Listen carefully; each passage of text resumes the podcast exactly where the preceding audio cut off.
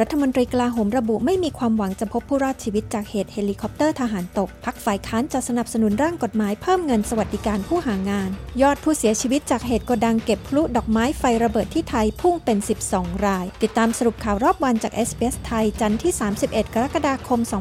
2566 กับดิฉัน ปริสุทธ์สดใสค่ะ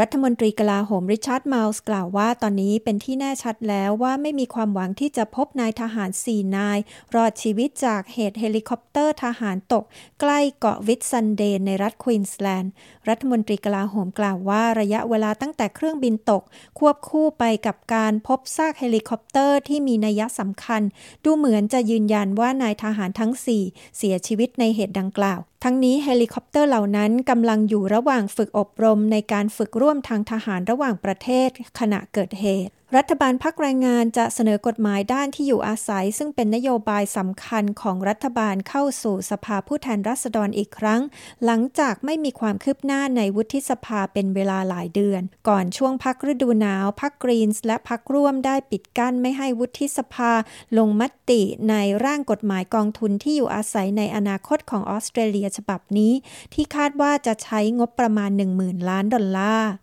พรรคลิเบอรัลจะสนับสนุนร่างกฎหมายของรัฐบาลที่จะให้เงินสวัสดิการ ผู้หางานเพิ่มขึ้น 40 ดอลลาร์ต่อสัปดาห์ รัฐบาลจะเสนอร่างกฎหมายขอเพิ่มเงินสวัสดิการ 40 ดอลลาร์ต่อสัปดาห์ในสัปดาห์นี้ โดยได้ประกาศเรื่องนี้ไว้ในร่างงบประมาณรัฐบาลสหพันธรัฐ ผู้นำพักฝ่ายค้านปีเตอร์ดัตทันกล่าวด้วยว่า พักจะเสนอปรายติเพื่อให้ผู้รับเงินสวัสดิการผู้หางานสามารถทำงานได้มากขึ้น โดยไม่ถูกลดเงินช่วยเหลือ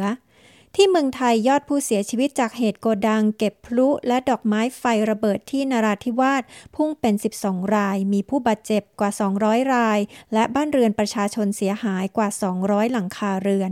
โกดังที่เกิดเหตุตั้งอยู่ที่ตลาดมูโนะอำเภอสุไหงโกลก ซึ่งต่อมาพบว่าลักลอบเก็บดอกไม้เพลิงเพื่อส่งออกโดยไม่ได้ขออนุญาต ขณะเกิดเหตุช่างเชื่อมกำลังทำงาน และคาดว่าสะเก็ดไฟอาจไปโดนประทัดและดอกไม้เพลิงจนเกิดระเบิดเมื่อวันเสาร์ขณะนี้ภาครัฐกำลังเร่งตรวจสอบหาสาเหตุที่แน่ชัด รวมทั้งติดตามตัวเจ้าของโกดังมาดำเนินคดี และให้การช่วยเหลือเยียวยาผู้ได้รับผลกระทบ รายงานฉบับใหม่ที่ตรวจสอบใบสมัครขอวีซ่าสำหรับพ่อแม่ที่ค้างอยู่ในระบบกว่า 137,000 ฉบับระบุว่าระบบการพิจารณาวีซ่าประเภทนี้ของออสเตรเลียนั้นทำงานผิดปกติ รายงานที่จัดทำโดยมูลนิธิสกนลอนพบว่า ระยะเวลารอคอยวีซ่าพ่อแม่ระหว่าง 30-50 ปี หมายความว่าโอกาสที่จะได้ย้ายถิ่นฐานนั้น แทบไม่มีอยู่จริงสำหรับผู้สมัครจำนวนมาก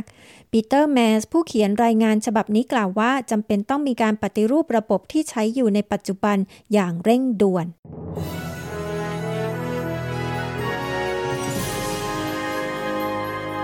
ทั้งหมดนี้คือสรุปข่าวรอบวันจาก s อ s ไทย จันทร์ที่ 31 กรกฎาคม พุทธศักราช 2566 ดิฉัน ปริสุทธ์สดใส รายงานค่ะ